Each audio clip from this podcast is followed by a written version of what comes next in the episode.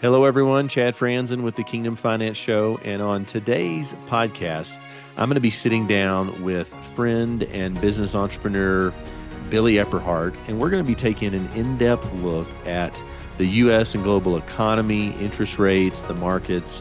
And we uh, and we had a really good time recording this, so much so that we're going to split it into two episodes. So this will be part one of my conversation with Billy Epperhart, talking about our view of the markets, our expectations for 2024, and how we are personally investing our resources. I hope you enjoy. Well, hello, everyone. Chad Frantzen. Welcome to the Kingdom Finance Show. And today's episode, I am really excited to have a friend, mentor, business partner, Mr. Billy Epperhart joining us today. And uh, Billy, thanks for joining us on the Kingdom Finance Show. Man, Chad, I'm excited to be here with you, and I, I appreciate all the things that have been happening through the Kingdom Finance Show and the and all the listeners that are out there. We got some really good information today. We're great. We were just talking offline uh, about what's been going on in the markets and the economy and things like the Mag- Magnificent Seven, which that is that a Western movie or are we talking about stock market? So uh, we got some good content today. I know, um, you know, we're really excited about 2024 and some of the things going on at Wealth Builders and what we're doing uh, on the investment front. So let's just jump in. Um, you know, the the S and P 500 reached 5,000 Yep. for the first time ever last week. And uh, what what's your take, Billy, on on kind of what you're seeing in the markets right now? Well, you know, we had something happen in the market. Uh, we're, we're recording this uh, on a Friday, and just last Friday here in February of 2024, last Friday, we had something happen, Chad, in the stock market that we haven't had happen since uh, the day after Black Monday in 1987. And what happened was is that we actually had the number of market losers in the S&P 500 was twice the number of market winners.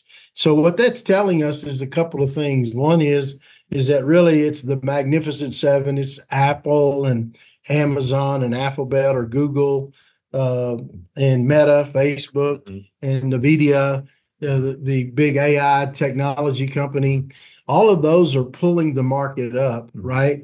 And uh, but the fundamentals and the healthiness of many of the other stocks in the in the S and P 500, um, you know, they're uh, some of them are really hurting. And so what's happening is that those big companies have really pulled it up. But so I think that's one thing that's going on. And what that means is people say, what does that mean? Well, what that means is that, you know, if we broke 5,000, I think there's a there's a false inflation of value there mm-hmm. across the board where those stocks are pulling it up. Then the second thing is I'm convinced because of the implosion that's in China right now. China just in the last two and a half years has lost China with Hong Kong, which of course is now China, has has lost over seven trillion in their equities market. Seven trillion dollars. So they people go, well, well, how does that affect me? Well, it affects you in two ways. One is the people that are invested in that market need to find a safe haven for their money. True. And so what's happening is they're putting their money over here, which is then in turn, many of those dollars are driving up our market and they're putting it in um, much of that. A lot of that is going into those magnificent seven. And then the other part that's happening is that the commercial real estate market in China is absolutely just imploded. And so the the part of all that is money is looking for a safe haven. And right now, it's finding that and what what it can it considers U.S. equities. Yeah. And uh, and so and of course we can talk about bonds and stuff here in a little bit, but right now I think that's uh, really part of what's going on. Now, people that are smart and wise, they can take advantage of the uptick. But I'm going to tell you what going up is definitely comes down. If you look at the Buffett indicator right now, Mhm. which basically is the value of the S&P 500 compared to where we are with the gross domestic product, Right. that Buffett indicator is flashing red right now that the market is definitely overpriced based on fundamentals. And the last thing I'll say Hmm. is the market right now, uh, the, here within just a couple of days of when we are talking about this on air here, uh, it was around 32 times uh, what we call price to earnings. And Mhm. so that means that, and, and the the normal that we've looked at is, you know, 15 times Sure. earnings. So we're over twice Mhm. what the regular price to earnings are. Mhm. And people always say, well, you know, it's a new season, it's a new time, you got technology, you got this, you know, the AI we were talking about driving it up. But the truth is, you just you. I know I've, I've, I'm know I sound like a broken record probably the last two years on this, but it's just a weird time that we're looking at in the market. So you and we'll talk about here in a minute, uh, you know, about what to do with it. Well, and and there's been a lot of uh, market manipulation, if you will, by just Federal Reserve and interest rate policy. And you know, I think a lot of people have FOMO, you know, that fear of missing out. out. And what we see is a lot of people think in their retirement plan or brokerage accounts that they just put it in the index or the or the market, let's call it, and they they think they have instant diversification, Mhm. right? But you know, the S&P 500, which is the 500 largest publicly traded US companies, it's really become the S&P 7, Mhm. right? And and last year, I don't Well have said. the exact numbers, but those other 493 public companies, a lot of them were flat to negative to low single digit returns. That's correct. And so to your point, a lot of that money is is just chasing big tech, high valuations. And just so listeners understand, Billy, when you talk about this price to earnings ratio, it's around 32 Mhm. right now. Mhm. Historically, you're going to see it around 15 to 18.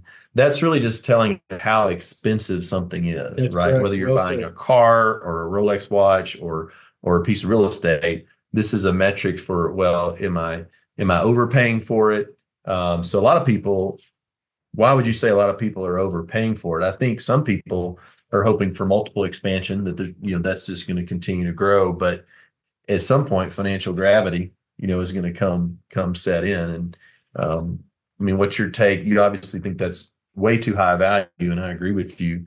Why do you think a lot of investors are just continuing to flock to those to those type of rich valuations? Well, I think I think you know one of the first reasons is a lot of investors don't know what else to do right now, and so they're going there. And I'm talking about you know the real the real real smart money is not in the headiness of the market. Mhm. Uh, you know, and I think meaning they're not in that frothiness; they're staying out of it.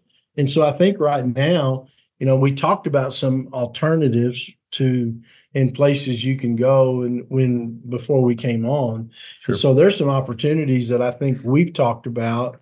You know, one of those is just being what we preach some is just good value stocks that are paying dividends. Those are those are always a good place to go. And then of course, one of the things we're offering now in Solomon Fund Mhm. that we have is, you know, the private equity is a complete diversification away from the market itself. And the, when I say complete, it's a it's really a total different type of uh, financial exposure Mhm. uh, when you're going into some of these individual companies like what we've done in the private equity arena. So that's you know that's a couple areas, and then your short term fixed investments, your Mhm. short term bonds, CDs, that kind of thing. Tho- Those right now they're still paying really good, uh, you know, because the interest rates are up. Yeah. Yeah, so we're gonna drill down on that a little bit more here at the end of the show. We'll we'll talk specifically on some of the things we like. Billy's already alluded to some of these asset classes that we feel are are prudent to be in. Again, we're not giving you uh, advice. We're giving you we're sharing ideas of what we're doing internally um, on that. Let's talk bef- before we go into that. Let's talk a little bit about interest rates. Okay. We were talking about the bond market earlier. Uh, the bond market has always been a really good uh, indicator, maybe even more so than stocks and real estate, of what what the how the economy is doing and what the future expectations are. You know, the bond market has predicted every recession. You know, going back to to World War II. Never miss. Um, you were educating me before we came on just on some of the what the bond market's been saying, and uh, even this past week with Fed Chairman Powell and the Fed meeting, um, what he said compared to what the bond market had been assuming was going to happen. So Yeah, so. I think I think what's happened is that uh, the stock market and the bond market had priced in uh, what we call uh, basis points, 150 basis points over the next three, starting in March. Uh, they they saw 50 basis points is basically a half a percent. So they were they were basically pricing in that in March and May June or July, they were going to they were actually going to lower at least by September they were going to lower the uh, the Fed lending rate by 150 basis points, which is basically one and a half percent. Well, what's happened is is that first of all, the Fed is not going to lower in March. They've already said that, mm-hmm. and secondly, it's going to be 75 uh, basis points, right? Uh, excuse me, tw- I'm 25. Yeah, total 75, yeah. 25 basis points that they'll do in each one. And I don't think, Chad, they're going to do it until September. I think I think they'll do it in September to try to help influence the election, is right. is my opinion. But I think that right now that that uh, that inflation in the economy is kind of like a stubborn grass stain mm-hmm. in your light colored blue jeans. Mm-hmm. You wipe you put Clorox in it and you get it out and you but it still, won't go away. Won't go away. You still see that green in there.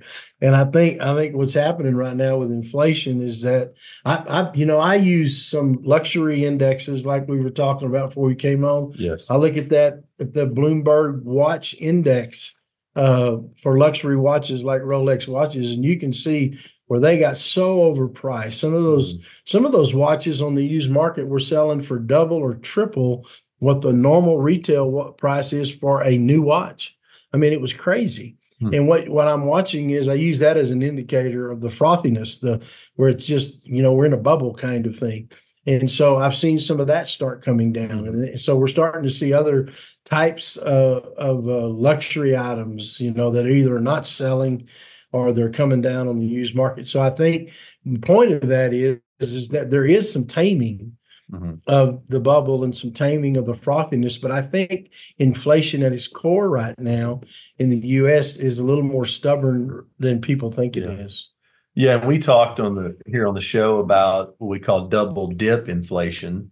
Um, mm-hmm. You know, the inflation's come down significantly, but to your point, with you know the job market's still hot, um, and and prices you know, particularly food. I mean, you go to restaurants, and oh, I talked to a restaurant owner this past week when I was in there in in Colorado Springs, and it's like the the amount of milk and eggs and and things that they need for Still their staple items of you know, you're talking 30 40 percent increases.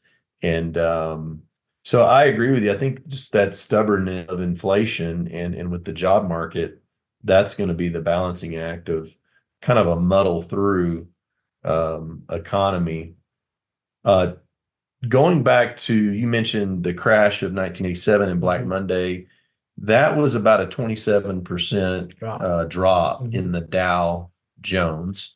Um, I had to look that up. I didn't. Mm-hmm. I didn't remember it. I was still in grade school then, yeah. really. So. but um, I wasn't. but I knew it was significant. But so that just to give people um, perspective, one of the one of the terms we use in the industry is the trend is your friend mm-hmm. until it's not. Until it's not.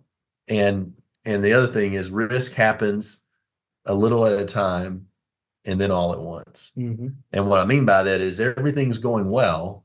And then over a weekend, it could be some political thing, geopolitical thing, whatever.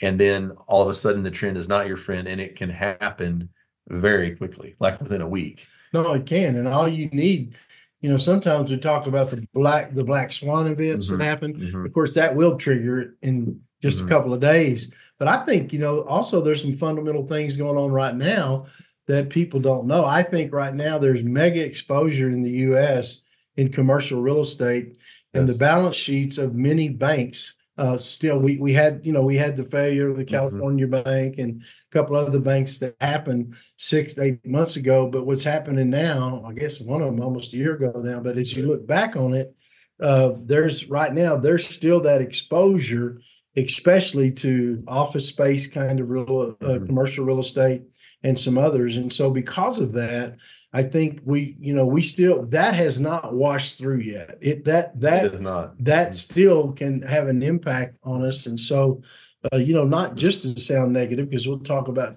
things you can do, but the truth of the matter is you just to have be aware of what kind of current environment we're in. Mm-hmm. To kind of go deeper on your point on the some of those luxury indexes like the Rolex index um, you know, the big money, you know, the the ultra high net worth families and groups. You know, they're not worried about interest rates to go buy things, Right. but I think there's a lot of insight if they if if sales in luxury yachts or Rolexes, some of those higher end things are going down. To me, that's saying, hey, some of the big money is saying, hey, Smart money. um, you know, there's some headwind here. Uh, we're not we're not worried about having to get financing to buy anything, Right. we're, we're not gonna. No, we're gonna keep our powder dry. We're gonna hold on to our money. mhm. Mhm. So I think that's really telling that the you know the average investor doesn't doesn't really catch that. You're not going to see that on on CNBC or or in you know uh, even the Wall Street Journal for that matter. Um, let's talk about the Fed. They have uh, a meeting in March, March 20th. That they meet in May, June, July, and then also September, as well as a couple other dates. But um, the election is pretty big. Big We got a big election this year, election, presidential election year, a lot, a lot of seats up in, in, in Congress as well. You know, that's November 5th. And, and the Federal Reserve, I want to go back to your point, they meet um, September 18th Yep. is the last meeting before the election. Election. And then they actually meet two days after the election on November 7th. So, what do you expect um, as we head into the fall? We know there's going to be all kinds of chaos and uncertainty around the election. And, um, and what do you think the markets are going to be expecting going into the fall?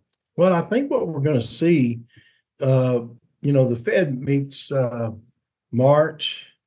Uh, and then I think the next meeting is at June. Uh, they meet May May 1st. May, May, middle of next June. meeting, May, then June, July. July. then September.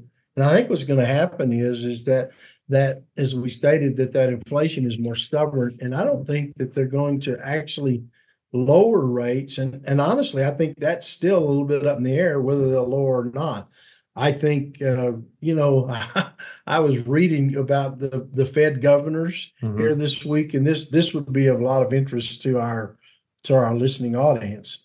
Is that uh, reading about the Fed governors, and and I I was I was blown away. I started to put that in my notes. I didn't. I was I was kind of on the run when I was reading it, but you realize that of the Fed governors, now the, these aren't just the top Fed officials we have Mhm. on the central bank, but then those that are around it Mhm. um, that in on the central bank itself, right? The actual uh, uh, Fed chairmen that sit on there and the ones around it, ninety percent of the of all of those that are in the central bank right now are declared Democrats.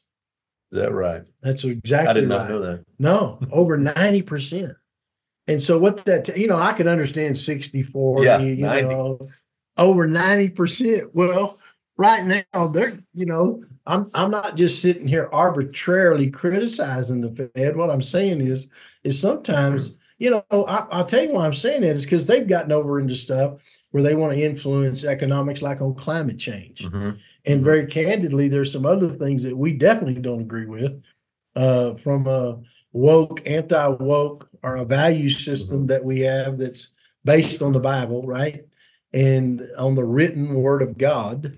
And uh, and you see how some of those guys think. And so you say, what's the point of that? The point of that is I think they will try to influence the election a little bit, maybe, maybe not what they would call directly, but indirectly. And that's why I think they're going to do their best to try to gi- give us a rate cut.